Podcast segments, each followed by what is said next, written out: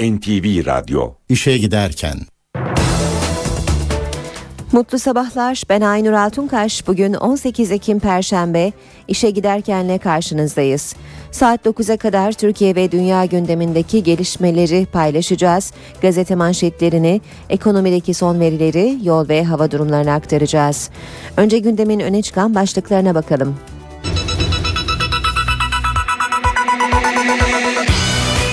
AK Parti erken yerel seçim için bugün CHP ile görüşecek.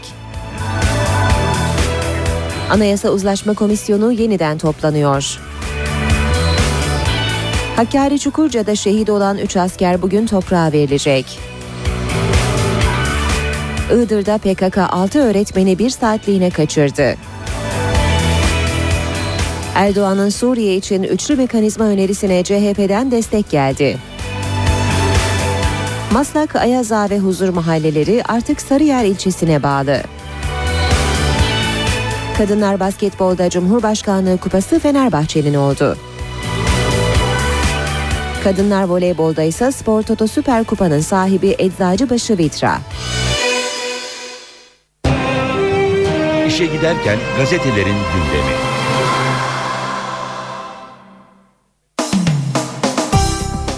Basın özetlerine milliyetle başlayalım. Yılın daveti manşetini görüyoruz. Ekonomide, ekonomi Kasım'da baharı mı yaşayacak? diye soruyor Milliyet üst başlıkta. Kredi Derecelendirme Kuruluşu Fitch dün gönderdiği sürpriz davetle 8 Kasım'da İstanbul'da toplantı yapacağını duyurdu. Analistler not arttırımı bekliyor. Türkiye'nin kredi notunu BB artıda görünümünü ise durağında tutan Fitch Kasım'da yeni değerlendirme yapacaktı diyor Milliyet. Bir başka başlık Alman Yeşillerin eş başkanı Özdemir'in açıklaması biz Avrupa Birliği kapısını açınca Türkiye gelecek mi? Seçimlere hazırlanan Almanya'da hükümete ortak olmayı planlayan Yeşiller Partisi'nin eş başkanı Cem Özdemir'in açıklamaları var. İktidara gelirlerse Avrupa Birliği müzakerelerini canlandıracaklarını söyleyen Özdemir, Fransa'da hükümet değişti, Almanya'da değişim gündemde, seneye bir pencere açılacak, bu durumda Türkiye ne yapacak? Gelin Avrupa Birliği'ne dediğimizde Ankara biz hazırız mı diyecek yoksa keşke Merkel kalsa biz de rahat etsek mi diyecek? Yine milliyetten başlık bölündük. Şok açıklamalar. Dünya Kupası şansını mucizelere bırakan milli takımdan bir futbolcu başarısızlığın nedenlerini anlatmış. Adı açıklanmayan futbolcunun tespitleri şöyle. Kampa mutsuz gidip mutsuz dönüyoruz. Teknik direktör Avcı ile samimi olanlar kadroya giriyor. Kadroyu önceden bilenler var. Takımda birlik beraberlik yok. Türkiye'den olanlarla gurbetçiler bölünmüş durumda. Hürriyette de A milli takım manşette. Ayakla değil yürekle başlığıyla. Hürriyet yazarı Yılmaz Özdil, hüsran üstüne hüsran yaşayan A milli takım ve geçen hafta 3 kuruş harcırahla dünya üçüncüsü olan ampute milli takımını yazmış. Milli futbolculara yenilmesinler diye 3 milyon lira prim verdiler gene olmadı. Bu iş parayla olsaydı Suudi Arabistan devamlı kupa kazanırdı. Bir başka başlık kışlaya sandık. Başbakan Erdoğan askerler er ve erbaşlar oy verirse politize olur diyor ben katılmıyorum dedi. Bakü'den dönüşte uçakta gazetecilerin sorularını yanıtlayan Erdoğan subay az subay kullanırken 500 bin er erbaşımız neden kullanamasın ki? Eğer askerde olmasaydı vatani görevini yapmasaydı dışarıda oyunu kullanacaktı diye konuştu. Güle uygun desibel ayarı diyor başlık yine hürriyette. Katıldığı toplantılarda ses düzeyi Cumhurbaşkanı'na göre ayarlanıyor. Kulaklarında rahatsızlık nedeniyle Cumhurbaşkanı Gül açılış törenlerine gelmeden hoparlörden gelen ses şiddeti desibel cihazıyla ölçülüyor. Geçiyoruz vatana, öğretmenime dokunma diyor manşeti vatanın. PKK'lı iki terörist okulu basınca köy ayaklandı. Iğdır'da 6 öğretmeni kaçırmak isteyen PKK'lılar okula akın eden köylüleri silah çekerek tehdit etti. Buna rağmen köylüler pes etmedi. PKK'lılar kaçırdıkları öğretmenleri bir saat sonra bıraktı. Doğan Haber Ajansı'ndan Suat Deniz'in çektiği fotoğrafı bugün hemen hemen bu haberle ilgili olarak tüm gazetelerde görüyoruz. Aynı fotoğraf ve aynı haber zamanda da yer almış. Halk tepki gösterince öğretmenleri bıraktılar. Teröristler okul bastı, 6 öğretmeni kaçırdı. Iğdır'ın Bulakbaşı köyünde okul basan PKK'lı teröristler silah zoruyla 6 öğretmeni kaçırdı. Öğrenciler gözleri önünde gerçekleşen olayın şokuyla ağlamaya başladı. Ardından köylüler teröristleri takip etti. Bunun üzerine kırsalda serbest bırakılan öğretmenler köye geri döndü. Sabah gazetesi var sırada tacizcilere şiddet davası diyor sabah manşette. Taciz ve tecavüz soruşturmaları artık kadına şiddet suçlarına bakan özel savcılar tarafından yürütülüyor. Yine sabahtan bir başlık 25 şehit için özür hata. Doğal afet skandalı Ankara'yı ayağa kaldırdı. Bakanlık mevzuatı düzeltmek için kolları sıvadı.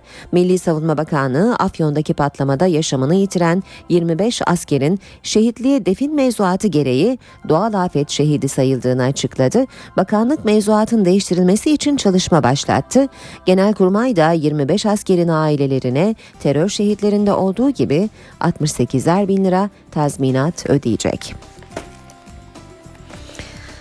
Yine sabahtan bir başlık insanlıktan çıktılar. AK Parti il başkanları toplantısında PKK'nın okullara yönelik saldırılarını eleştiren Erdoğan, 7 yaşındaki evladımızın üzerine bomba atmaktan çekinmeyecek kadar insanlıktan çıkmış durumdalar dedi.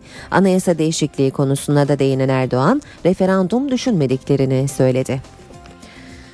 Cumhuriyet gazetesi var sırada okulda büyük tehlike ediyor manşeti Cumhuriyet'in Eğitim Sen raporuna göre sınıflar layık ya da dindar olarak damgalanmaya başlandı. Eğitim Sen İstanbul şubelerinin 4 artı 4 artı 4 sistemine ilişkin bir aylık raporu açıklandı. Rapora göre öğretmenler, veliler, meslek kuruluşları ve üniversiteler kuşkularında haklı çıktı. Ümraniye'de bir lisede pozitif bilimleri seçen öğrencilerle din ağırlıklı dersleri seçen öğrenciler arasında layık sınıf, dindar sınıf diye tanımlamalara varan ifadeler yaygın olarak kullanılmaya başlandı. Devam ediyoruz yine Cumhuriyet'ten bir başlık Çukurca'da 4 şehit evlere yine ateş düştü. Hakkari'nin Çukurca ilçesindeki iki karakola ve askeri üst bölgelerine önceki akşam terör örgütü üyelerinin düzenlediği saldırılarda Erbülent Yalçın, uzman çavuş Fevzi Algönül'le kimliği öğrenilemeyen bir asker şehit oldu. Gece geç saatlere kadar süren çatışmalarda 3 PKK'lı öldürüldü. Kazan Vadisi'nde pazartesi günü çatışmada yaralanan uzman çavuş Fırat Yıldırım da hastanede yaşamını yitirdi. Radikale bakalım bizi öldürün öyle götürün diyor radikal manşette. Köylüden öğretmen kaçıran PKK'ya. PKK Iğdır'da okul bastı, 6 öğretmeni kaçırdı, köylü peşlerine takıldı öğretmenlerini geri aldı. Muhtar Mehmet Gültekin'in açıklamaları. Çocuklar haber verince tüm köylü peşlerine düştük. Kendimizi siper ettik. Öldürecekseniz bizi öldürün. Öğretmenlerimizi bırakmıyoruz dedik. Hocalarımızı sağ salim teslim aldık. Bölükbaşı köyünde yaşlısı genci bırakılan öğretmenlerine koştu diyor Radikal. Az önce aktardığımız Doğan Haber Ajansı muhabiri Suat Deniz'in fotoğrafını Radikal'de kullanmış. Öğretmenlerine koşan öğrencilerin fotoğrafı. Haber Türkiye bakalım. Haber Türk'te Manşet Aleyna'dan büyük kaçış. Müftü anlamları kötü deyince çocuğunun adı Aleyna olan dört aile isim değiştirme davası açtı diyor Habertürk gazetesi. Bir diğer başlık kan duracaksa İmralı'ya gider. Başbakan Erdoğan Azerbaycan dönüşü uçakta gazetecilerin sorularını yanıtladı. MİT her an her tür hareketi yapabilir. Mesela yarın İmralı'ya gitmek gerekiyorsa müsteşara gerekeni yap derim yeter ki akan kan dursun netice olsun. Bir diğer başlık İkinci round Obama'nın başkanlık düellosunda eşli pişti. Amerika'ya başkan adayları, Amerika'da başkan adayları televizyonda ikinci kez karşı karşıya geldi. İlkinde pasif kalan Obama, ikincide yüzde 46, Romney yüzde 39 oy aldı. Aday eşleri pembe elbiselerle pişti oldu diyor Habertürk gazetesi. Akşamla devam edelim. Ladin taktiği CIA başkanından demiş akşam 3 Eylül'deki İstanbul zirvesinde konuşulmuş. Amerika Büyükelçisi Richard Donne'nin PKK ile mücadele eden Türkiye'ye Bin Laden taktiğimizi önerdik açıklamasının sırrı çözüldü. Öneride geçen ay İstanbul'a gelen ve MIT'le görüşen CIA Başkanı Petrius'un imzası var. Son haber Yeni Şafak'tan Çankaya görüşmeleri diyor manşet. İşte yeni sürecin perde arkası. Devletin zirvesi Kürt sorununun çözümü için yeni bir süreç başlattı. Cumhurbaşkanı Gül Çankaya Köşkü'nde BDP'li vekilleri kabul ederek önümüzdeki süreç çok önemli, iyi değerlendirin, inisiyatif alın mesajı verdi. Başbakan Erdoğan'ın görevlendirdiği AK Parti Grup Başkan Vekili Mahir Ünal da başka bir heyetle mecliste bir araya geldi. BDP'liler kritik görüşmelerde silahların susması için aracı oluruz teklifi yaptı. NTV Radyo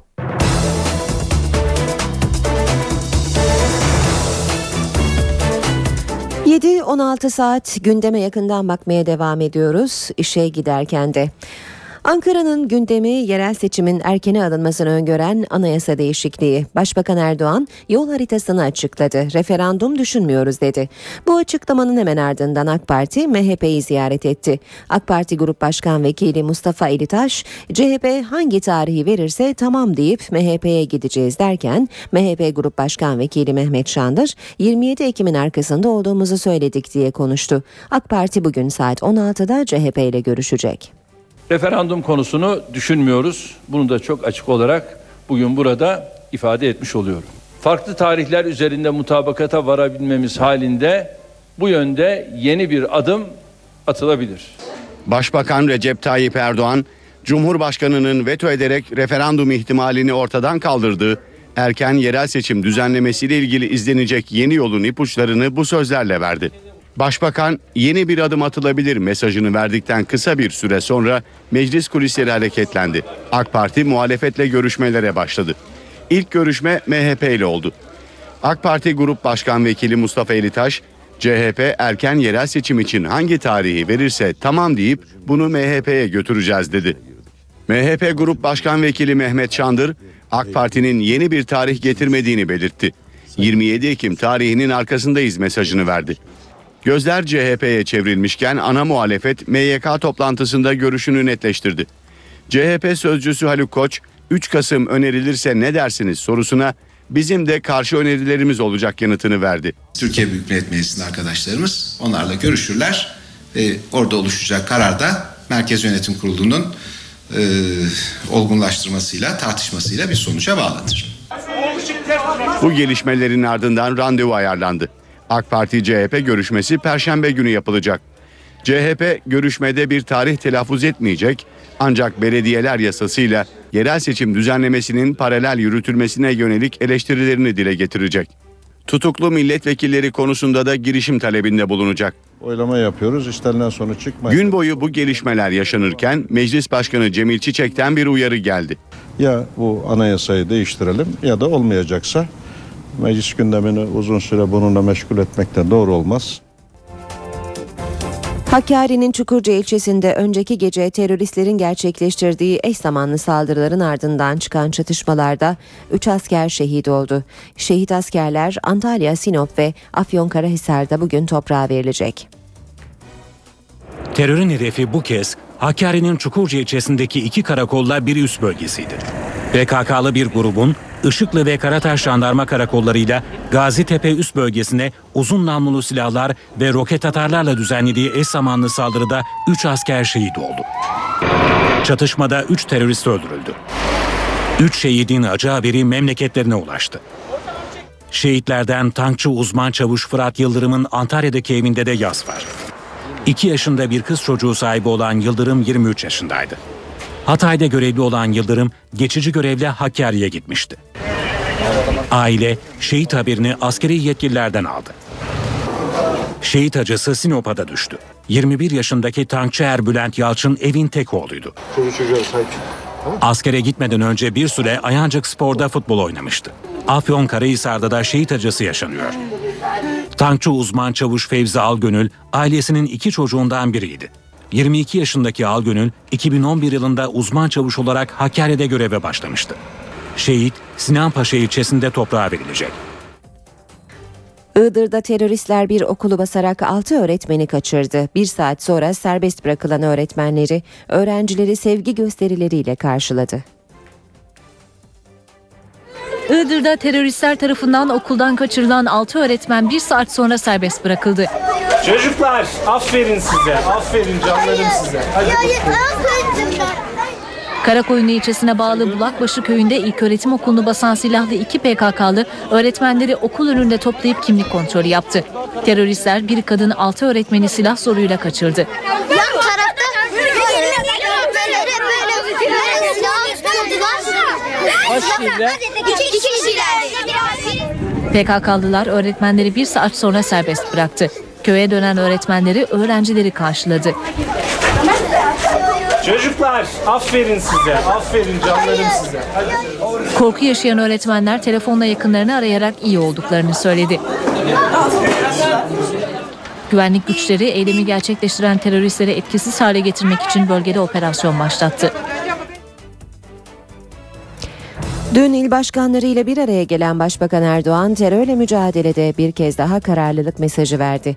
Başbakan örgütün son dönemde okullara saldırmasını da çocukların üzerine bile bomba atacak kadar insanlıktan çıkmışlar sözleriyle değerlendirdi.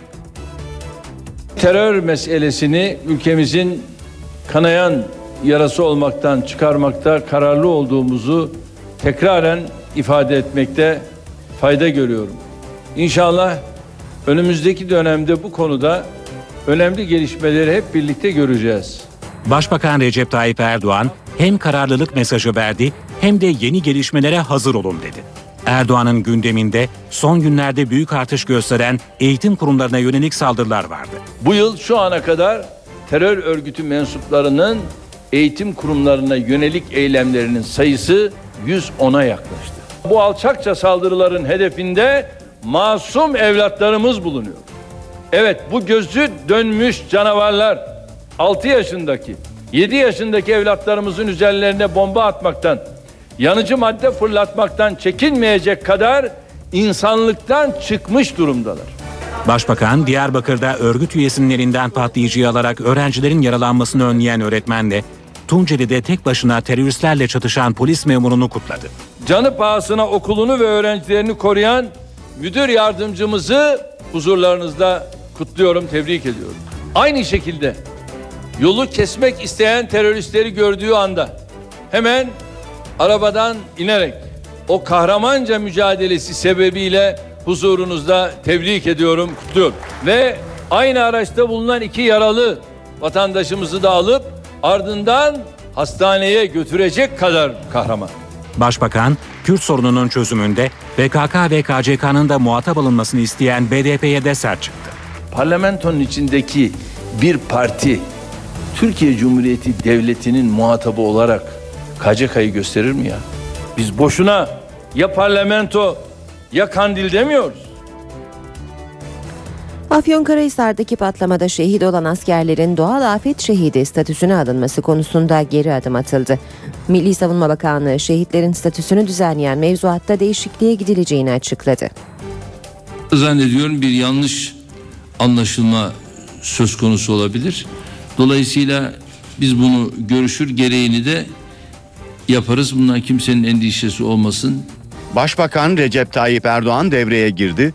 Afyonkarahisar'daki cephanelik patlamasında hayatını kaybeden askerlerin doğal afet şehidi kapsamına alınması konusunda geri adım geldi. Afyonkarahisar'daki patlamada şehit olan 25 asker için ailelere 33 bin lira tazminat kararı çıktı. Ancak tanınan statü gereği aileler pek çok haktan mahrum kaldı. Başbakan Erdoğan'ın tepkileri üzerine Genelkurmay Başkanı ve Milli Savunma Bakanı ile görüşmesinde de gündem buydu. Başbakan hatanın düzeltilmesini istedi. Milli Savunma Bakanlığı yazılı bir açıklama yaptı. Mevzuat değişikliği için çalışma başlatıldığını duyurdu. Açıklamada yürürlükteki mevzuatta yer alan şehitlik tanımlamalarının patlama olayıyla birebir uygunluk göstermediği vurgulandı.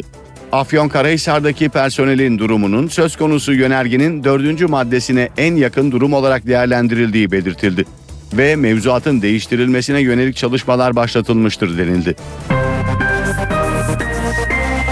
İşe giderken Anayasa Uzlaşma Komisyonu, anayasa yapım sürecinde yaşanan sorunların tespiti ve çalışma düzeninin yeniden gözden geçirilmesi için bugün Meclis Başkanı Cemil Çiçek Başkanlığında toplanacak.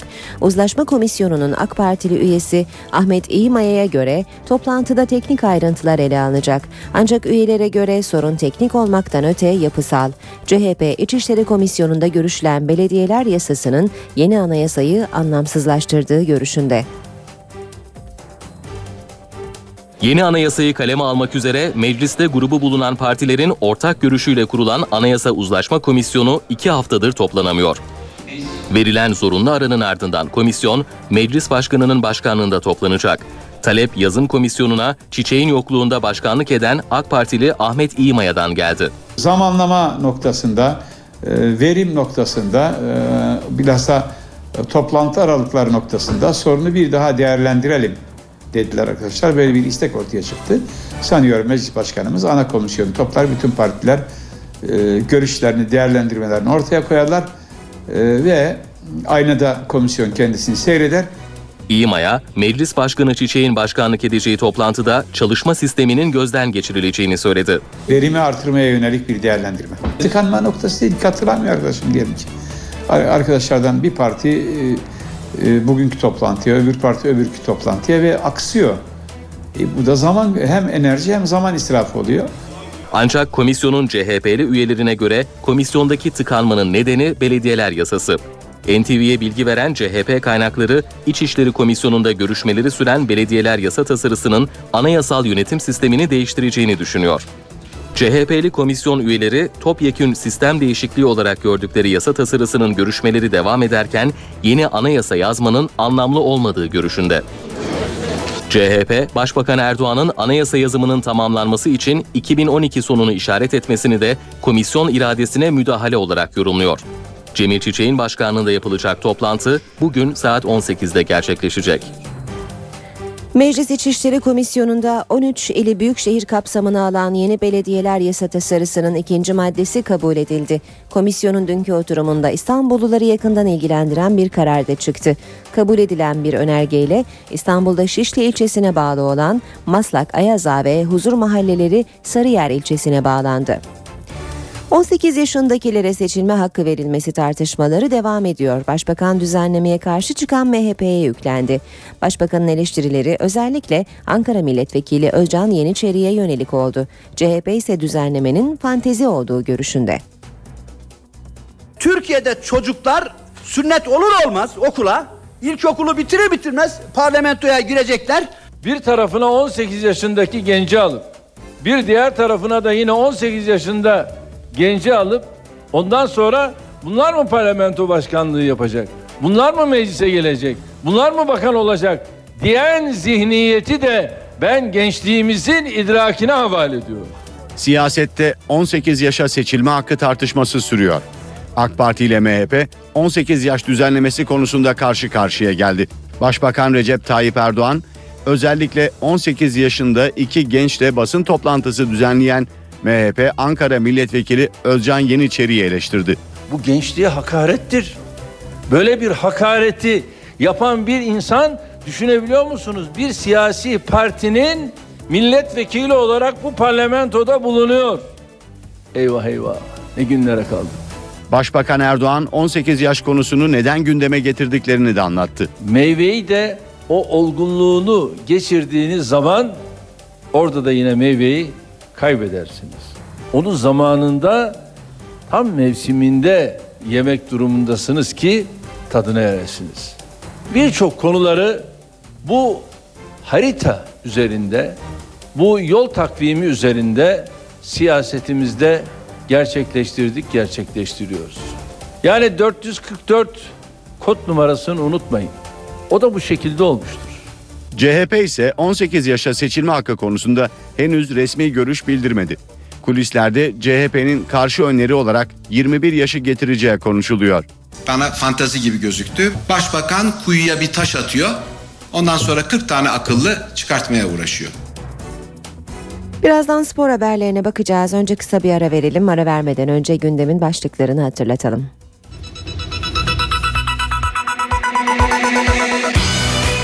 AK Parti erken yerel seçim için bugün CHP ile görüşecek. Anayasa Uzlaşma Komisyonu yeniden toplanıyor. Hakkari Çukurca'da şehit olan 3 asker bugün toprağa verilecek. Iğdır'da PKK 6 öğretmeni bir saatliğine kaçırdı. Erdoğan'ın Suriye için üçlü mekanizma önerisine CHP'den destek geldi. Maslak, Ayaza ve Huzur mahalleleri artık Sarıyer ilçesine bağlı. Kadınlar basketbolda Cumhurbaşkanlığı Kupası Fenerbahçe'nin oldu. Kadınlar voleybolda ise Spor Toto Süper Kupa'nın sahibi Eczacıbaşı Vitra.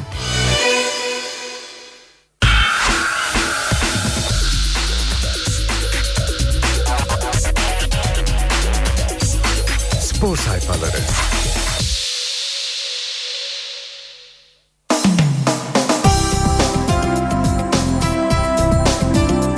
Gazetelerin spor sayfalarından haberler aktaracağız. Saat 7.36. Habertürk'le başlayalım. Beyler burası milli takım. Kaptan Emre Belezoğlu Dünya Kupası'na havlu attığımız Macaristan maçı öncesi ve devre arası Almanca konuşan gurbetçilere sert çıktı. Yemekte hatta sahada bile bazılarınız Almanca konuşuyor. Ama bizim kalbimiz Türk. Beyler burası milli takım. Nedir bu haliniz? Biraz derlenip toparlanın. Çok basit goller yiyoruz. Herkes sahada adam gibi mücadele etmeli. Eğer mücadele edilmeyecekse burada ne işimiz var? Milli takım haberlerini göreceğiz bugün birazdan diğer gazetelerde de. Habertürk'ten bir başka başlık aktaralım. Seferberlik. Fenerbahçe milli maçları ağır hasarla kapadı. Sakat çok, moral yok. İşte bu yüzden Aykut Kocaman ve ekibi Bursa Spor, Limasol ve Antalya maçları öncesi takımı ayağa kaldırmak için adeta seferberlik ilan etti. Can sıkan maç diyor bir diğer başlıkta Habertürk Fenerbahçe A2 takımıyla yaptığı hazırlık maçını 3-1 kazandı. Orhan Şam'la çarpışan Furkan'ın ayağının kırılması ise keyifleri kaçırdı. Hürriyet'in spor sayfalarıyla devam ediyoruz. Aktaracağımız ilk başlık Milli takım dört parça. İşte Abdullah Avcı daha sert olmalı diyen Hamit Altıntop'un işaret ettiği acı gerçek. Emre ve ona yakın oyuncuların tavırları diğerlerini rahatsız ediyor. Gurbetçilerin Türkiye kökenli futbolcularla diyaloğu zayıf.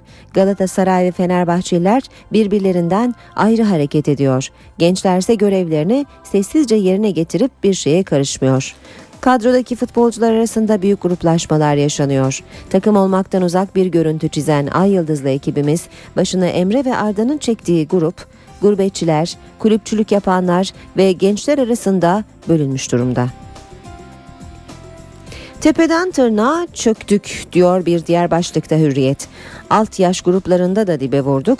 17 ve 19 yaş altında da Moldova, San Marino ve Lüksemburg gibi ülkeleri yenebildik. A millilere 150 bin lira prim, amputelere günlük 9 lira harcıra. 3-1 kaybettiğimiz Macaristan maçı için e, astronomik galibiyet primi belirledik. Dünya üçüncüsü ampute millilerimize günlük 9 lira harcırahı uygun gördük demiş Hürriyet bir diğer başlıkta. Devam ediyoruz korkunç şüphe başlığıyla Başkan Ünal Aysal'ı mahkemeye veren Galatasaray yöneticisi mi?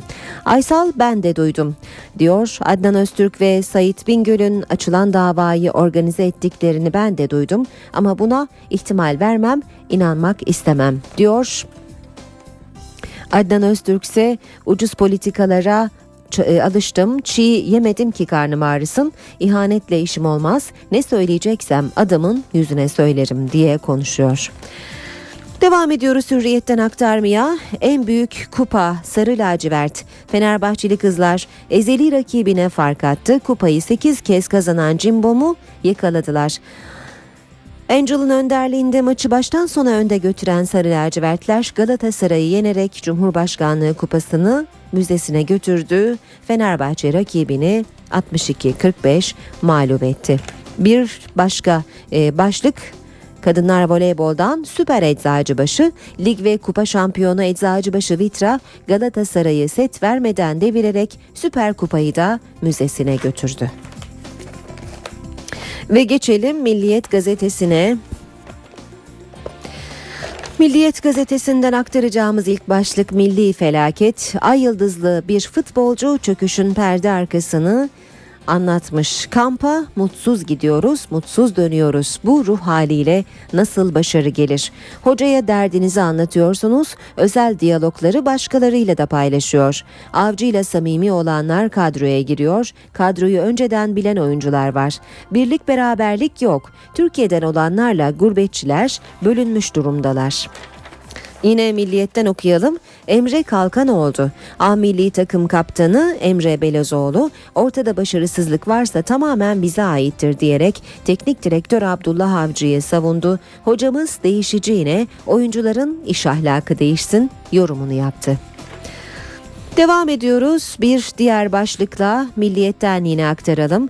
Bildin Alman milli takımı yorumu salaklık rekoru şeklinde olmuş. İsveç karşısında 4-0 önde olduğu maçı 28 dakikada yediği 4 golle berabere tamamlayan Almanya medya tarafından topa tutuldu. Bild teknik direktör Löw'ü salak ilan etti.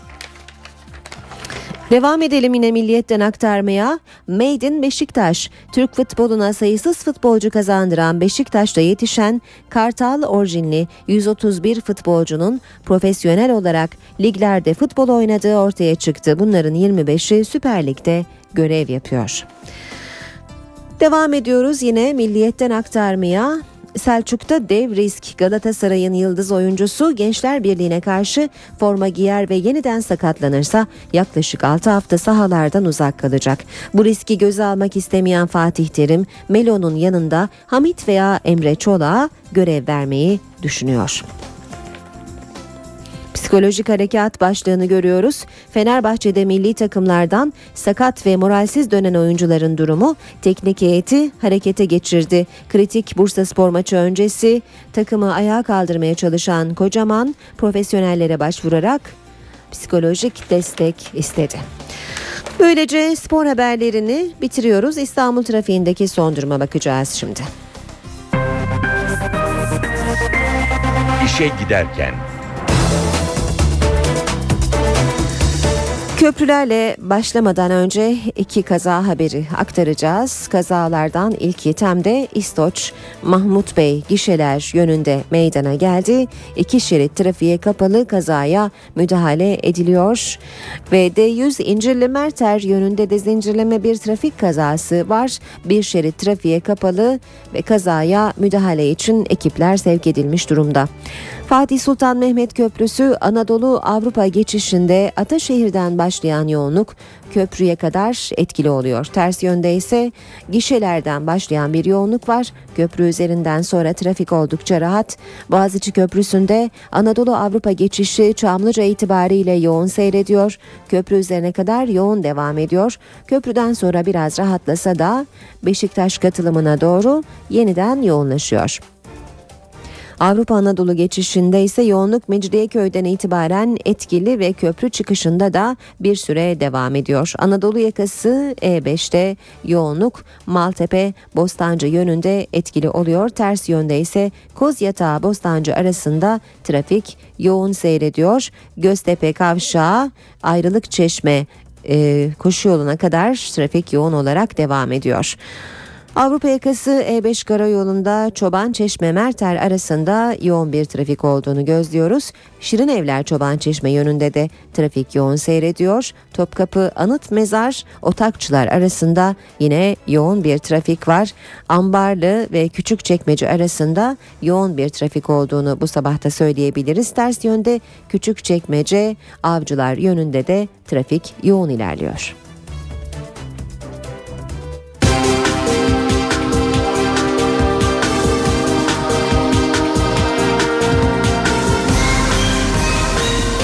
İşe giderken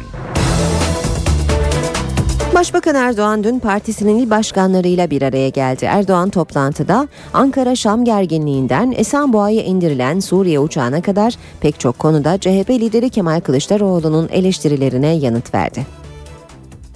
Genel başkanı olduğum partinin adını Cumhuriyet Hayal Partisi yapıp istediğin hülyalara da dalabilirsin.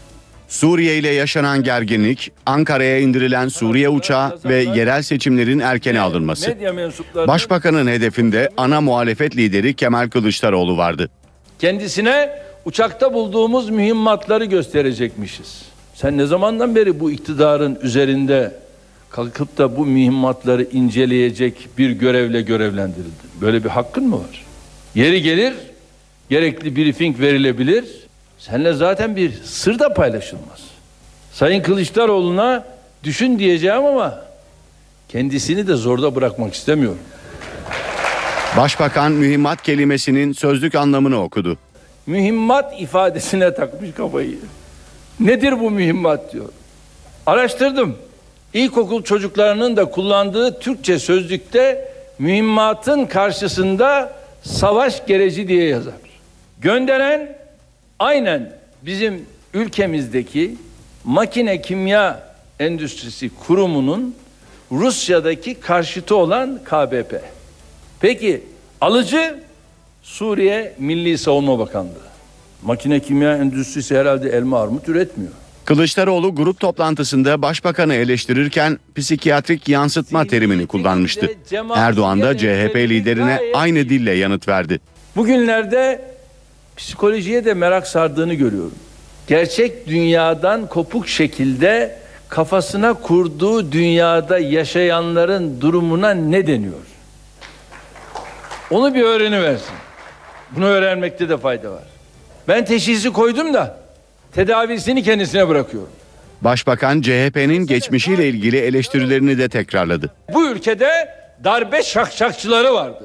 Bak işte Arapların atasözü tahakkuk ediyor. Men dakka dukka. Dak edene duk edilir.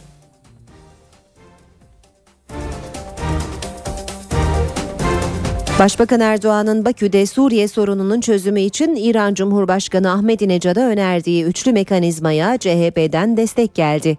CHP Merkez Yönetim Kurulu toplantısının ardından konuşan parti sözcüsü Haluk Koç, Türkiye'nin ulusal çıkarları için hükümetin bu eksende atacağı adımlara CHP samimi bir şekilde destek verecektir dedi. Biz burada üçlü bir sistem önerdik. Bu sistem Türkiye, Mısır, İran böyle bir üçlü olabilir. Bir diğer ikinci sistem Türkiye, Rusya, İran olabilir. Üçüncü bir sistem Türkiye, Mısır, Suudi Arabistan olabilir. Başbakan Erdoğan'ın Suriye sorununun çözümü konusunda gündeme getirdiği üçlü mekanizma önerisine CHP'den destek geldi. Rusya, Türkiye, İran veya İran, Türkiye, Mısır ekseninde mutlaka Suriye'deki çatışmaların durdurulması, akan kanın durdurulması yönünde atılacak adımların, alınacak inisiyatifin önündeki hükümet desteğini Cumhuriyet Halk Partisi bugün açıkça ortaya koymaktadır. CHP Merkez Yürütme Kurulu toplantısı sonrası kameraların karşısına geçen parti sözcüsü Haluk Koç, Türkiye'nin çıkarları için hükümetin üçlü mekanizma önerisine destek vereceklerini söyledi. Bu konuda belirttiği eksenler etrafında Sayın Başbakanım atılacak her hükümet adımını Cumhuriyet Halk Partisi'nin destekleyeceği kararı Merkez Yönetim Kurulu'nda oluşturulmuştur. Ve bu destek samimi olacaktır. Türkiye'nin ulusal çıkarları bunu gerektirmektedir. Dışişleri Bakanı Ahmet Davutoğlu, Suriye'de Kurban Bayramı'nda ateşkes ilan edilmesi için bütün ilgili ülkelerin yarın eş zamanlı açıklama yapacaklarını söyledi. Davutoğlu, Suriye'de akan kan bir saat dahi duracaksa yapmayacağımız fedakarlık yoktur dedi. Ankara, Birleşmiş Milletler ve Arap Birliği'nin özel temsilcisi Lakhdar Brahimi'nin Suriye'de Kurban Bayramı süresince geçici ateşkes ilan edilmesi önerisine tam destek veriyor. Dışişleri Bakanı Ahmet Davutoğlu, Arap Birliği Genel Sekreteri ve İran Dışişleri Bakanı ile telefonda görüştü. Her iki ismin de öneriyi desteklediklerini açıkladı.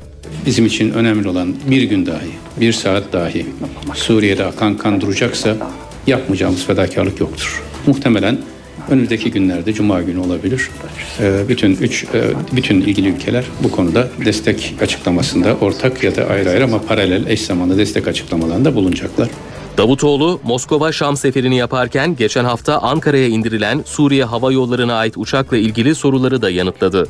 Giden malzemenin mahiyeti zaten alıcı ve verici, gönderici e, kurumlar e, açısından çok açıktır. Türkiye attığı her adımda inceleyip sık dokuyarak uluslararası hukukun ve ulusal mevzuatımızın gereği neyse onu yapar. Ne onu e, kendi hava sahasının sivil uçuş görünümü altında istismar edilerek sivillere aynen Bosna'da olduğu gibi e, tarihi şehirlere ve sivillere bombardıman yağdıran bir rejime e, destek e, mahiyetinde uçuşların yapılmasına izin verir bizim hava sahamız üzerinden ne de haksız herhangi bir uçağı indirir. Suriye'de tansiyon düşmüyor. Muhalifler son olarak İdlib yakınlarında bir helikopteri düşürdü. Kurban Bayramı öncesinde ülkede ateşkes sağlama çabaları da sürüyor. Suriyeli muhalifler Esad yönetimine ait bir helikopteri düşürdü. İdlib yakınlarında çekilen görüntülerde irtifa kaybeden helikopterin havada patladığı görülüyor. Helikopterin pilotu ve yardımcısının Özgür Suriye ordusu tarafından esir alındığı iddia ediliyor. Geçen hafta muhaliflerin kontrolüne geçen bölge günlerdir yoğun çatışmalara sahne oluyor. Şam ve Halep arasındaki otobanın kontrolünü sağlamak isteyen Suriye ordusu İdlib çevresinde hava ve kara operasyonlarını yoğunlaştırmış durumda. Birleşmiş Milletler'in Suriye özel temsilcisi Lahtar Brahimi, Lübnan'daki temasları sırasında krizin Suriye topraklarıyla sınırlı kalmayacağı uyarısında bulundu. Komşu ülkelerin endişesi var. Birincisi Suriye halkının çektiği acıları kimse görmezden gelemez. İkincisi bu kriz Suriye topraklarıyla sınırlı kalamaz. Ya bu soruna çözüm bulunacak ya da sorun sınırları aşarak tüm bölgeyi içine alacak. Lahtar Brahimi Esad yönetiminden bayramda ateşkes sağlanmasına öncülük etmesini de istedi. Esad yönetimi ise muhaliflerin birlik olmadığını vurgulayarak bu nedenle bayram boyunca silahların susmasının çok zor olduğunu belirtti. NTV Radyo Herkese yeniden günaydın. Ben Aynur Altunkaş. NTV Radyo'da birlikteyiz. Sırada hava durumu var. NTV Meteoroloji Evi'nden merhaba. Batı Karadeniz ve Marmara'da Poyraz'ın kuvvetlenmesiyle sıcaklıklar Trakya'dan başlayarak azalıyor. Özellikle hafta sonu kuzey ve iç kesimlerde daha da azalacak. Bugün için Poyraz'ın kuvvetlenmesiyle seyirlama batı bölgeleri etkisi altına alırken Akdeniz boyunca yaz havası devam edecek. İç ve doğu kesimlerde sıcaklıklarda önemli değişiklik beklemiyoruz ama gece gündüz sıcaklık farkı 20 dereceyi buluyor. Bugün Bolu, Karabük, Kastamonu, Banakkar ve Ardahan Kars Ağrı arasında yağış var. Ayrıca Kemer civarında da hafif yağışlar görülebilir. İlerleyen saatlerde Ordu Giresun'da yağış başlayacak ve yarın Karadeniz'in kıyı kesimleri aralıklarla devam edecek. Hakkari'de de yağış devam ediyor. Cumartesi günü havanın daha da serinlemesiyle Marmara ve Batı Karadeniz'de yağışın başlamasını bekliyoruz. Pazar günü Batı ve Akdeniz boyunca yağışlar daha da kuvvetlenecek. Bölgelerin bu yük durumuna baktığımız zaman Marmara bölgesi sıcaklıklar birkaç derece azalırken hava genelde açık az bulutlu yer yerde parçalı bulutlu olacak. Edirne ve civarında parçalı bulutlu bir hava görülürken Çanakkale açık az bulutlu, Balıkesir parçalı, Bursa, Sakarya, İstanbul'da da açık az bulutlu bir hava olacak. Ege'de sıcaklıklarda bugün için önemli değişiklik görülmeyecek. İzmir açık az bulutlu, Muğla, Denizli, Kütahya'da açık az bulutlu bir hava var. Afyonkarahisar'da hava açık olacak. Isparta, Antalya, Mersin, Adana boyunca açık az bulutlu bir hava görülürken Mersin'de sıcaklık yine 31 dereceye geçecek. Ankara Eskişehir arasında açık az bulutlu, Konya, Niğde, Kayseri, Sivas boyunca da hava açık az bulutlu olacak. Bolu çok bulutlu, Zonguldak parçalı bulutlu, Samsun parçalı bulutlu, Trabzon, Artvin boyunca da havanın yine parçalı bulutlu olmasını bekliyoruz. Malatya parçalı bulutlu, Erzurum, Kars arasında çok bulutlu bir hava görülürken Manakkar boyunca gün içinde aralıklarla yağış olacak. Gaziantep, Adıyaman, Diyarbakır, Şanlıurfa, Mardin boyunca hava açık az bulutlu. Diyarbakır, Mardin'de gün içinde bulutlanmaz az da olsa artacak. İstanbul'da Poyraz kuvvetlendi. Hava serinliyor ve sıcaklık gündüz 25, gece ise 16 derece olacak. Hafta sonu yağış var. Ankara'da hava açık ve sıcaklık gündüz 26, gece 9 dereceye kadar inecek. Sıcaklık yarına itibaren azalacak. Pazar günü yağmur olasılığı var. İzmir'de Lodos yerini sert Poyraz'a bıraktı. Sıcaklık gündüz 29, gecesi 17 dereceye inecek. Pazar günü İzmir'de yağış görülebilir. İşe giderken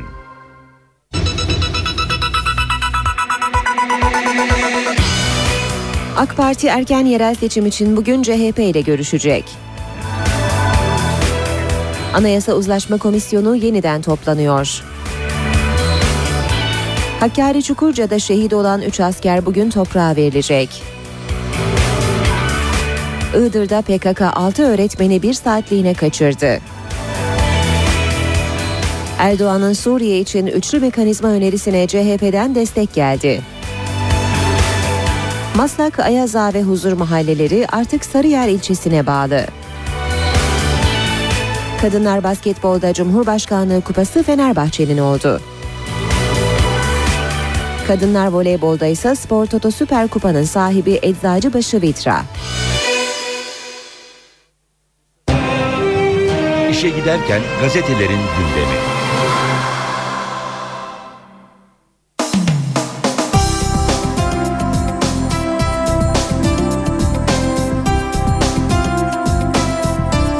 Basın özetleriyle devam ediyoruz. Milliyet gazetesi ilk sırada. Yılın daveti ekonomi Kasım'da baharı mı yaşayacak diyor manşeti Milliyet'in. Kredi Derecelendirme Kuruluşu Fitch dün gönderdiği sürpriz davetle 8 Kasım'da İstanbul'da toplantı yapacağını duyurdu. Analistler not artırımı bekliyor. Türkiye'nin kredi notunu BB artıda görünümünü ise durağında tutan Fitch Kasım'da yeni değerlendirme yapacaktı. Devam ediyoruz yine milliyetten başlık muhalifler tamam Esad bekleniyor. Birleşmiş Milletler'in ardından Başbakan Erdoğan'ın da Kurban Bayramı için ateşkes çağrısı yapması Suriye'de umutları yeşertti. Üstad perdeyi kapattı. Ünlü tiyatro sanatçısı Erol Günaydın son yolculuğuna uğurlandı. Günaydın için Teşvikiye Camii'ndeki cenaze törenine Kültür Bakanı Ertuğrul Günay, Profesör Doktor Erdoğan Teziç, Mahsun Kırmızıgül, Orhan Gencebay, Berhan Şimşek ve Müjdat Gezen de katıldı. Meddah geleneğinin son büyük temsilcisinin cenazesi ikindi namazına müteakip kılınan cenaze namazının ardından Feriköy mezarlığında eşinin yanına defnedildi. Hürriyetle devam edelim. Ayakla değil yürekle diyor Hürriyet manşette. Hüsran üstüne hüsran yaşayan A milli takım ve geçen hafta 3 kuruş harcırahla dünya üçüncüsü olan ampute milli takımına ilişkin Yılmaz Özdel'in kaleme aldıklarını görüyoruz Hürriyet'te. Milli futbolculara yenilmesinler diye 3 milyon lira prim verdiler gene olmadı. Bu iş parayla olsaydı Suudi Arabistan devamlı kupa kazanırdı. Milli takım paramparça işte Abdullah Avcı daha sert olmalı diyen Hamit Altıntop'un işaret ettiği acı gerçek. Macaristan karşısında sahada takım olmaktan uzak bir görüntü çizen Ay Yıldızlı ekibimiz başına Emre ve Arda'nın çektiği bir grup gurbetçiler, kulüpçülük yapanlar ve gençler arasında tamamen bölünmüş durumda. Yine hürriyetten okuyalım. Kışlaya sandık. Başbakan Erdoğan askerler er ve erbaşlar oy verirse politize olur diyor ben katılmıyorum dedi. Bakü'den dönüşte uçakta gazetecilerin sorularını yanıtlayan Erdoğan subay az subay kullanırken 500 bin er erbaşımız neden kullanamasın ki? Eğer askerde olmasaydı vatani görevini yapmasaydı dışarıda oyunu kullanacaktı diye konuştu. Sabah gazetesiyle devam edelim.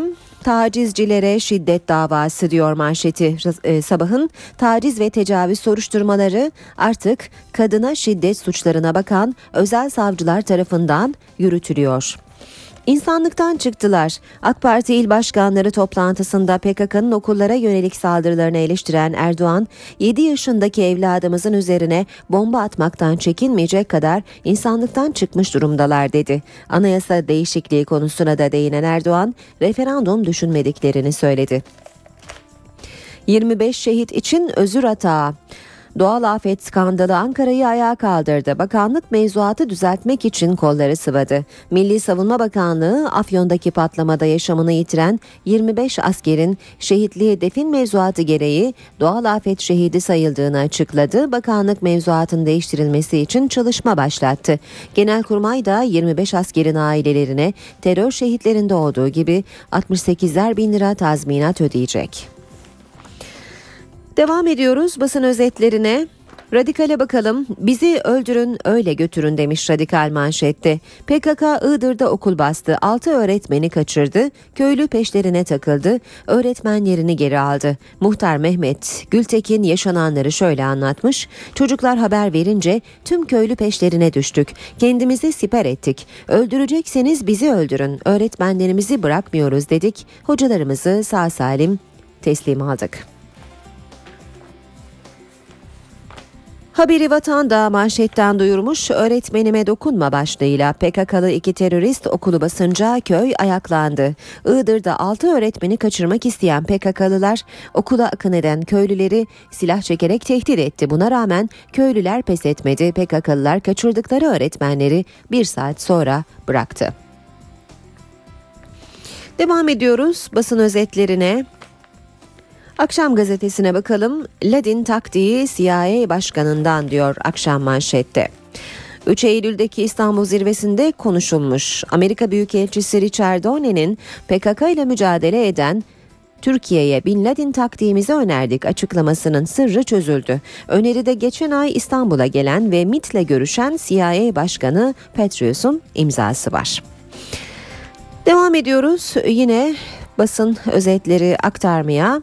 Akşamdan bir haber daha doğal afete acil müdahale. Az önce sabahtan da aktarmıştık. Başbakan Afyon'daki 25 askerin doğal afet şehidi sayılmasına el koydu diyor Akşam gazetesi de ve Milli Savunma Bakanı Yılmaz'dan açıklama istediği ifade ediliyor Başbakan Erdoğan'ın. Cumhuriyet gazetesiyle devam edelim. Cumhuriyet'te manşet okulda büyük tehlike. Eğitim Sen raporuna göre sınıflar laik ya da dindar olarak damgalanmaya başlandı.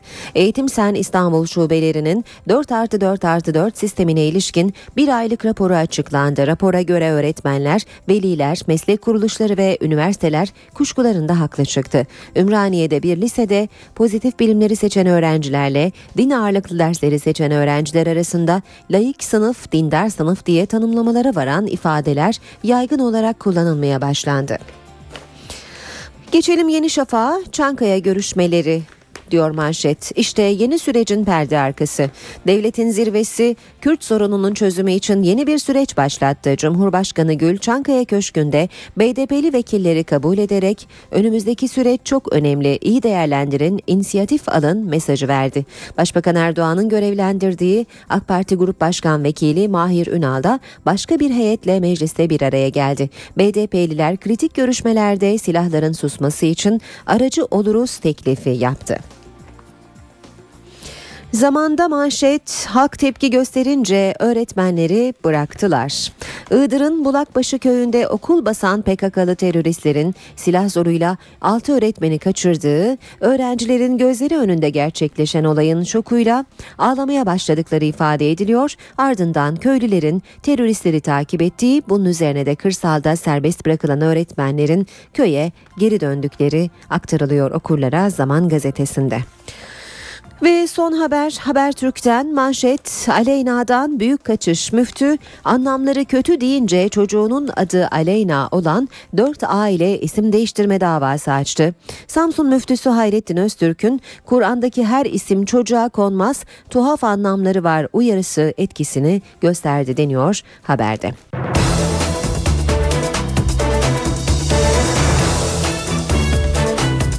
8-17 saat NTV Radyo'da işe giderken gündemin ayrıntılarıyla sürüyor. Başbakan Erdoğan terörle mücadele konusunda önemli açıklamalarda bulundu. Akan kanın durması için her türlü çalışmanın yapıldığına vurgu yapan Başbakan, MIT her an her tür hareketi yapabilir. Mesela yarın İmralı'ya gitmek gerekiyorsa MIT müsteşarına sen gerekeni yap derim ifadelerini kullandı. Önceki gün Azerbaycan dönüşü uçakta gazetecilerin sorularını yanıtlayan Başbakan Erdoğan, terörle mücadelede netice alınacak yapılacaksa MIT görevlilerinin bu tür görüşmeler yapabileceğine yeniledi. Başbakan bunu teröre destek diye gören zihniyet büyük yanlış içindedir ifadesini kullandı. Başbakan er ve erbaşların oy kullanabilmesi konusundaki çalışma ile ilgili olarak da asker er ve erbaşlar oy verirse politize olurlar diyor. Ben buna katılmıyorum dedi. Iğdır'da teröristler bir okulu basarak 6 öğretmeni kaçırdı. Bir saat sonra serbest bırakılan öğretmenleri öğrencileri sevgi gösterileriyle karşıladı. Iğdır'da teröristler tarafından okuldan kaçırılan 6 öğretmen bir saat sonra serbest bırakıldı. Çocuklar aferin size. Aferin canlarım size. Hadi. Karakoyunlu ilçesine bağlı Bulakbaşı köyünde ilköğretim okulunu basan silahlı iki PKK'lı öğretmenleri okul önünde toplayıp kimlik kontrolü yaptı. Teröristler bir kadın altı öğretmeni silah zoruyla kaçırdı. Yan tarafta.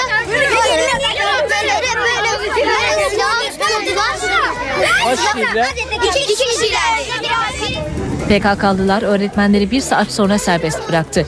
Köye dönen öğretmenleri öğrencileri karşıladı. Çocuklar aferin size. Aferin canlarım size. Hadi. Korku yaşayan öğretmenler telefonla yakınlarını arayarak iyi olduklarını söyledi. Güvenlik güçleri eylemi gerçekleştiren teröristleri etkisiz hale getirmek için bölgede operasyon başlattı. Ankara'nın gündemi yerel seçimin erkene alınmasını öngören anayasa değişikliği. Başbakan Tayyip Erdoğan yol haritasını açıkladı. Referandum düşünmüyoruz dedi.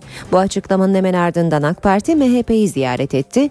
AK Parti Grup Başkan Vekili Mustafa Elitaş, CHP hangi tarihi verirse tamam deyip MHP'ye gideceğiz derken MHP Grup Başkan Vekili Mehmet Şandır 27 Ekim'in arkasında olduğumuzu söyledik diye konuştu. AK Parti bugün saat 16'da CHP ile görüşecek. Referandum konusunu düşünmüyoruz. Bunu da çok açık olarak bugün burada ifade etmiş oluyorum. Farklı tarihler üzerinde mutabakata varabilmemiz halinde bu yönde yeni bir adım atılabilir. Başbakan Recep Tayyip Erdoğan, Cumhurbaşkanı'nın veto ederek referandum ihtimalini ortadan kaldırdığı erken yerel seçim düzenlemesiyle ilgili izlenecek yeni yolun ipuçlarını bu sözlerle verdi. Başbakan yeni bir adım atılabilir mesajını verdikten kısa bir süre sonra meclis kulisleri hareketlendi. AK Parti muhalefetle görüşmelere başladı. İlk görüşme MHP ile oldu. AK Parti Grup Başkan Vekili Mustafa Elitaş, CHP erken yerel seçim için hangi tarihi verirse tamam deyip bunu MHP'ye götüreceğiz dedi. MHP Grup Başkan Vekili Mehmet Çandır, AK Parti'nin yeni bir tarih getirmediğini belirtti. 27 Ekim tarihinin arkasındayız mesajını verdi. Gözler CHP'ye çevrilmişken ana muhalefet MYK toplantısında görüşünü netleştirdi. CHP sözcüsü Haluk Koç, 3 Kasım önerilirse ne dersiniz sorusuna bizim de karşı önerilerimiz olacak yanıtını verdi. Türkiye Büyük Millet Meclisi'nin arkadaşlarımız onlarla görüşürler. Ee, orada oluşacak karar da Merkez Yönetim Kurulu'nun e, olgunlaştırmasıyla, tartışmasıyla bir sonuca bağlıdır. Bu gelişmelerin ardından randevu ayarlandı. AK Parti CHP görüşmesi perşembe günü yapılacak. CHP görüşmede bir tarih telaffuz etmeyecek ancak belediyeler yasasıyla yerel seçim düzenlemesinin paralel yürütülmesine yönelik eleştirilerini dile getirecek. Tutuklu milletvekilleri konusunda da girişim talebinde bulunacak. Oylama yapıyoruz. İstenilen sonuç çıkmaz. Gün boyu bu gelişmeler yaşanırken Meclis Başkanı Cemil Çiçek'ten bir uyarı geldi.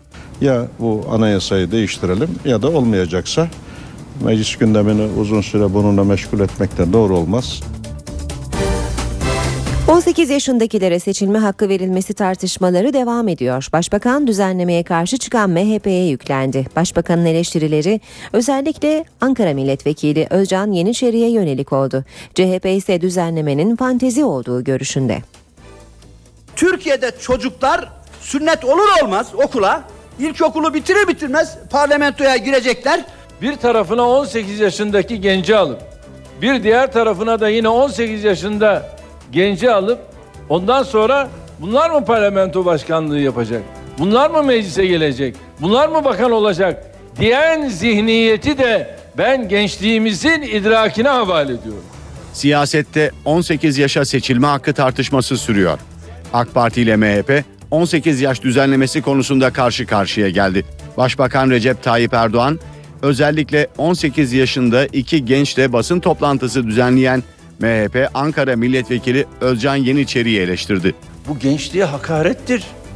Böyle bir hakareti yapan bir insan düşünebiliyor musunuz? Bir siyasi partinin milletvekili olarak bu parlamentoda bulunuyor. Eyvah eyvah ne günlere kaldık. Başbakan Erdoğan 18 yaş konusunu neden gündeme getirdiklerini de anlattı. Meyveyi de o olgunluğunu geçirdiğiniz zaman orada da yine meyveyi kaybedersiniz. Onu zamanında tam mevsiminde yemek durumundasınız ki tadına eresiniz.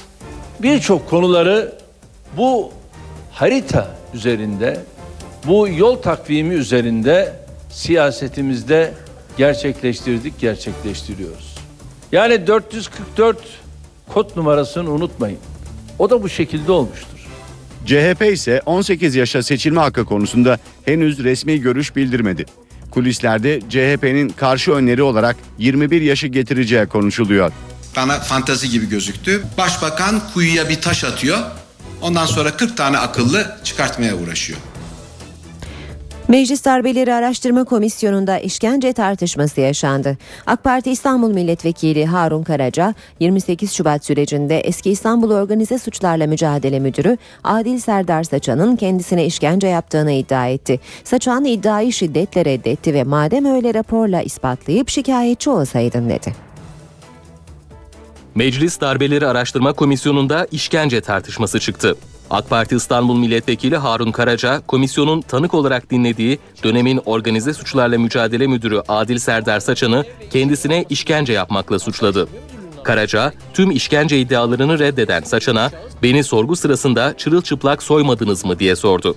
Bu iddiayı reddeden Saçan, raporla ispatlayıp şikayetçi olsaydın yanıtını verdi. Toplantı sırasında zaman zaman sesler yükseldi, ortam gerildi.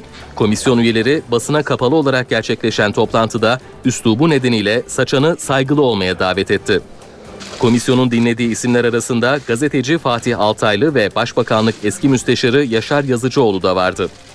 28 Şubat sürecinde sivillerin de rolünün olduğuna işaret eden Fatih Altaylı, 27 Nisan e-muhtırasında hükümet Genelkurmay Başkanı'nı görevden alsaydı daha net bir hamle yapmış olurdu dedi.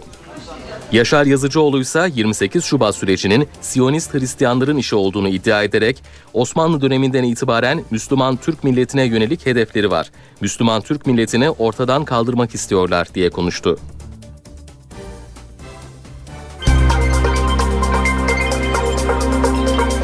Ankara gündemi. Başkent gündemiyle devam ediyoruz. Ayrıntılar NTV muhabiri Murat Barış Koralp'te. Yerel seçimlerin erken bir tarihe alınmasına ilişkin anayasa değişiklik teklifinin Cumhurbaşkanı Gül tarafından meclise iade edilmesinin ardından mecliste partiler arasındaki trafikte hızlandı. Dün AK Parti Grup Başkan Vekilleri MHP'ye bir ziyarette bulundular. MHP 27 Ekim 2013 tarihindeki ısrarını koruyor ancak sürecin kilidin anahtarı Cumhuriyet Halk Partisi'nde diyebiliriz. Bugün ona ilişkin bir görüşme var. AK Parti Cumhuriyet Halk Partisi heyetiyle de bir araya gelecek saat 16'da. Dün AK Parti Grup Başkan Vekili Mustafa Elitaş bir açıklama yapmıştı. Cumhuriyet Halk Partisi hangi tarihi derse biz ona evet diyeceğiz ve bunu MHP'ye götüreceğiz demişti. Olası tarihler 3 Kasım ve 17 Kasım olarak öne çıkıyor. Çünkü 27 Kasım'da ısrar edilecek olursa Cumhurbaşkanı'nın ikinci bir sefer veto yetkisi yok. Anayasal bir sürece, anayasal bir tıkanma sürecine girecek erken yerel seçim ihtimali. Dün Başbakan Erdoğan da alternatif tarihlerin değerlendirildiğini söyledi. Referandum düşünmüyoruz, farklı tarihler gündeme gelebilir dedi. Saat 16'da Cumhuriyet Halk Partisi Grup Başkan Vekilleri ile AK Partili Grup Başkan Vekilleri bir araya gelecekler. Cumhuriyet Halk Partisi'nin bir hassasiyeti de var. Ee, belediyeler yasa tasarısıyla erken yerel seçim ihtimalinin birlikte bir süreç olarak devam ediyor olmasından Cumhuriyet Halk Partisi rahatsız. Bu konudaki rahatsızlığını da bugünkü görüşmede dile getirmesi bekleniyor. Anayasa Uzlaşma Komisyonu bugün kritik bir toplantıya ev sahipliği yapacak.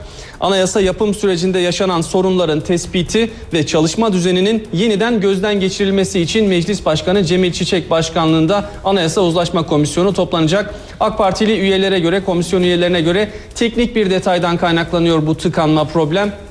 Ancak Cumhuriyet Halk Partililere göre yine İçişleri Komisyonu'nda görüşmeleri devam eden belediye yasa tasarısı zaten anayasal düzeni değiştiriyor diyor Cumhuriyet Halk Partililer ve yeni anayasa yazmak bu süreçte anlamsızlaşıyor eleştirisinde de bulunuyorlar. Cumhurbaşkanı Gül bugün rutin bir programı var. Kadim Kent Kayseri tanıtım günlerine katılacak. Aynı program aynı programda Orman ve Su İşleri Bakanı Veysel Eroğlu da bulunacak. Bugün Perşembe olağan görüşme günü Başbakan Erdoğan, Kamu Güvenliği Müsteşarı Mehmet Ulvi Saran'la Genelkurmay Başkanı Orgeneral Necdet Özel'le ayrı ayrı görüşecek. Gündemdeki konular terörle mücadele ve Suriye olacak kuşkusuz. Ankara'nın bugün bir konuğu var. Belçika Veliaht Prensi Filip'i Ankara kabul edecek. Cumhurbaşkanı Gül, Başbakan Erdoğan ve İçişleri Bakanı İdris Naim Şahin ile bir araya gelecek. Akşam saatlerinde de Başbakan Yardımcısı Ali Babacan ve Kültür ve Turizm Bakanı Ertuğrul Günay'a liyakat nişanı verecek Veliaht Prens Filip. Meclis Darbe ve Muhtıraları Araştırma Komisyonu bünyesinde kurulan 28 Şubat ve 27 Nisan Alt Komisyonu'nun bugün bir mesaisi var. Ee, yoğun bir mesai. Mustafa Erdoğan'ı, Uğur Alacakaptan'ı, Doğu Ergili ve gazeteci Uğur Dündar'ı dinleyecek Meclis Darbe ve Muhtıraları Araştırma Komisyonu. Kısaca satır başları böyle. NTV Radyo MKB 100 endeksi 404 puan artışla %0,58 oranında değer kazandı ve 70.686 puandan kapandı. Bu sabah dolar 1.80, euro 2.36'dan işlem görüyor. Euro dolar 1.31, dolar yen 79 düzeyinde. Altının onsu 1749 dolar, kapalı çarşıda külçe altının gramı 101 lira, Cumhuriyet altın 687, çeyrek altın 173 liradan işlem görüyor. Brent petrolün varil fiyatı 114 dolar. Günün en önemli olayları. Haberin tüm yönleri. Kırıcı bir üslubumuz yok. Bir şey istedik sadece. Perde arkası. Sorumlular ortaya çıkarılacak ve gereken yapılacaktır. Anında radyonuzda. NTV Radyo İstanbul. NTV Radyo İzmir. NTV Radyo Ankara. NTV Radyo Irak. NTV Radyo Kahire. NTV Radyo. Habere ulaşmanın en kolay yolu. Saat 8.30 İstanbul trafiğine bakalım önce. Şu sıralarda hemen hemen İstanbul'da tüm ana arterlerde yoğun bir trafik olduğunu söyleyelim. Öncelikle Boğaziçi Köprüsü'nde Anadolu Avrupa geçişinde Çamlıca'dan başlayan yoğunluk köprü çıkışında da etkisini sürdürüyor Çağlayan'a kadar. Ters yönde ise Mecidiyeköy'den başlıyor yoğunluk ve köprü çıkışına kadar devam ediyor. Fatih Sultan Mehmet Köprüsü Anadolu Avrupa geçişinde Elmalı'dan başlayan ve köprüye kadar uzanan bir yoğunluk var. Daha geride Ümraniye kavşağında yoğun bir trafik olduğunu gözlüyoruz. Ataşehir kavşağında da trafik yavaş seyrediyor. Ters yönde gişelerden başlayan yoğunluk köprü çıkışında yerini rahat bir trafiğe bırakıyor. Tam de Mahmut Bey Kemerburgaz arasında çift yönlü bir trafik olduğunu söyleyelim. Kemerburgaz'dan Emniyet Mahallesi ve Maslak Kavşağı'na kadar da trafik oldukça yoğun seyrediyor. D100 karayolunda Çoban Çeşme Merter arasında yoğunluk çift yönlü olarak devam ediyor. Devamında Anıt Mezar Ok Meydanı arasında yoğun bir trafik var. Ok Meydanı ve Ayvansaray arasında da trafik yavaş ilerliyor. O 3 karayoluna bakalım. Rami'den başlayan yoğunluk Mahmut Bey Doğu Kavşağı'na kadar devam ediyor. Ters yönde Hal Anıt Mezar arasında yoğun bir trafik var. E5'te yine devam edelim. Avcılar Çoban Çeşme kavşağına kadar yoğun bir trafik olduğunu görüyoruz bu sabahta. Anadolu yakasıyla devam edelim. Anadolu yakasında Gülsuyu kavşağında trafik yavaş seyrediyor. Maltepe'den Bostancı'ya kadar da yine yavaş seyreden bir trafik olduğunu söyleyebiliriz. Trafik Bostancı Kozyatağı arasında oldukça yoğunlaşıyor. Devamında Göztepe Uzunçayır arasında da çift yönlü bir yoğunluk var.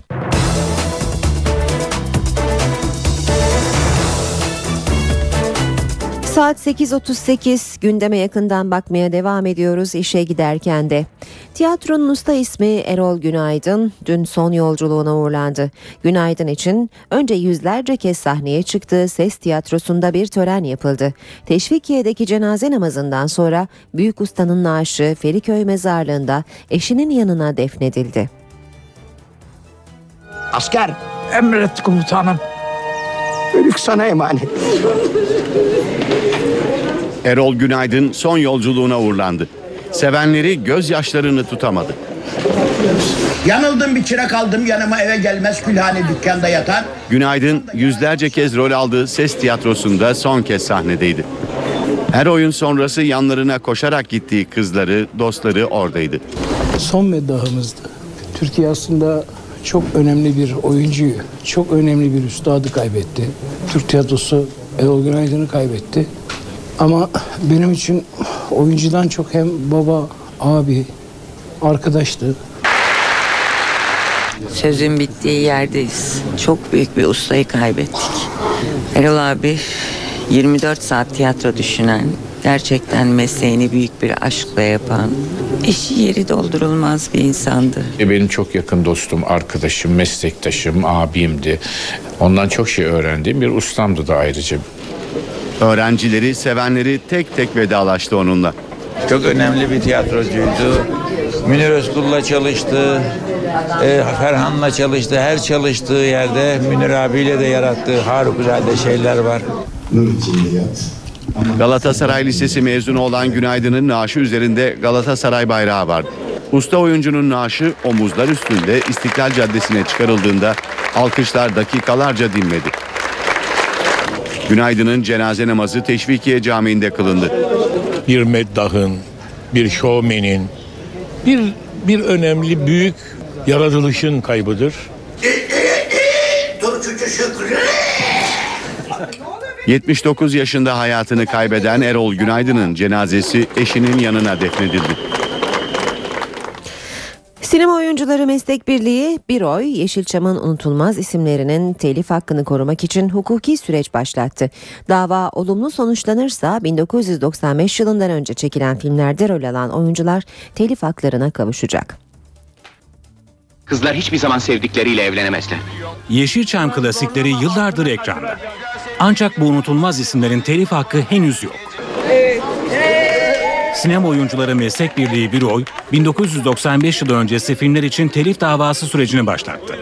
Yasa dahilinde belirtilen hakların yasaya aykırı ve hukuksuz şekilde bugüne kadar suistimal edilmesi ve hatta artık yapılan sözleşmelere meslek birliğini ve telif hakkını reddeden maddelerinde eklenmeye başlaması dava sürecini başlatmıştır.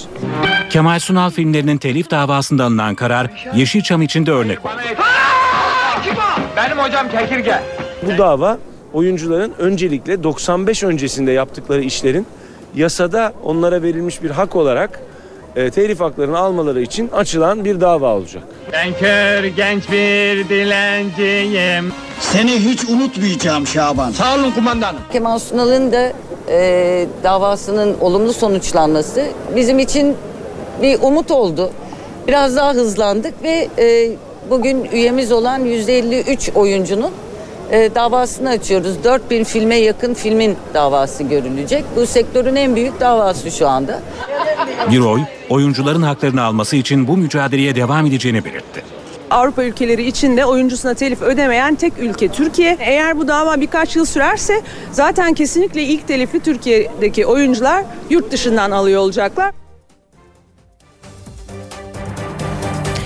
İstanbul'daki asansörlerin %91'i kusurlu. İncelenen 13 bin asansörün de yarısından fazlası. Asansör muayeneleri zorunlu oldu, yıllık kontroller başladı ancak tablo hiç parlak değil. Asansörler can güvenliğini tehdit ediyor. Türk Standartları Enstitüsü'nün asansör denetimlerinde 13 bin asansörden %62'si kusurlu çıktı. %60'lar aşan oranda asansörlerin kusurları var sayı itibariyle. Ee, kata gelmeden kapıların açılması, kapı kapanmadan asansörün hareket etmesi. Makine Mühendisleri Odası'nın verilerine göre ise İstanbul'daki kusurluluk oranı %91. Peki asansör muayeneleri nasıl yapılıyor? Şu anda halat bağlantılarında eksiğimiz, yayda bir deformasyonumuz var. Halatta gevşek. Ee, bu asansörün paraşüt sistemi denilen fren tertibatına etki eden bir kılavuzlama. Muayenelerde 109 farklı kritere bakılıyor.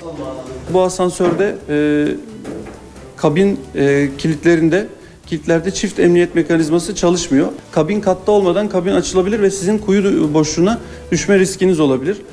Her ay yapılan bakımlarla yıllık muayeneler birbirinden farklı.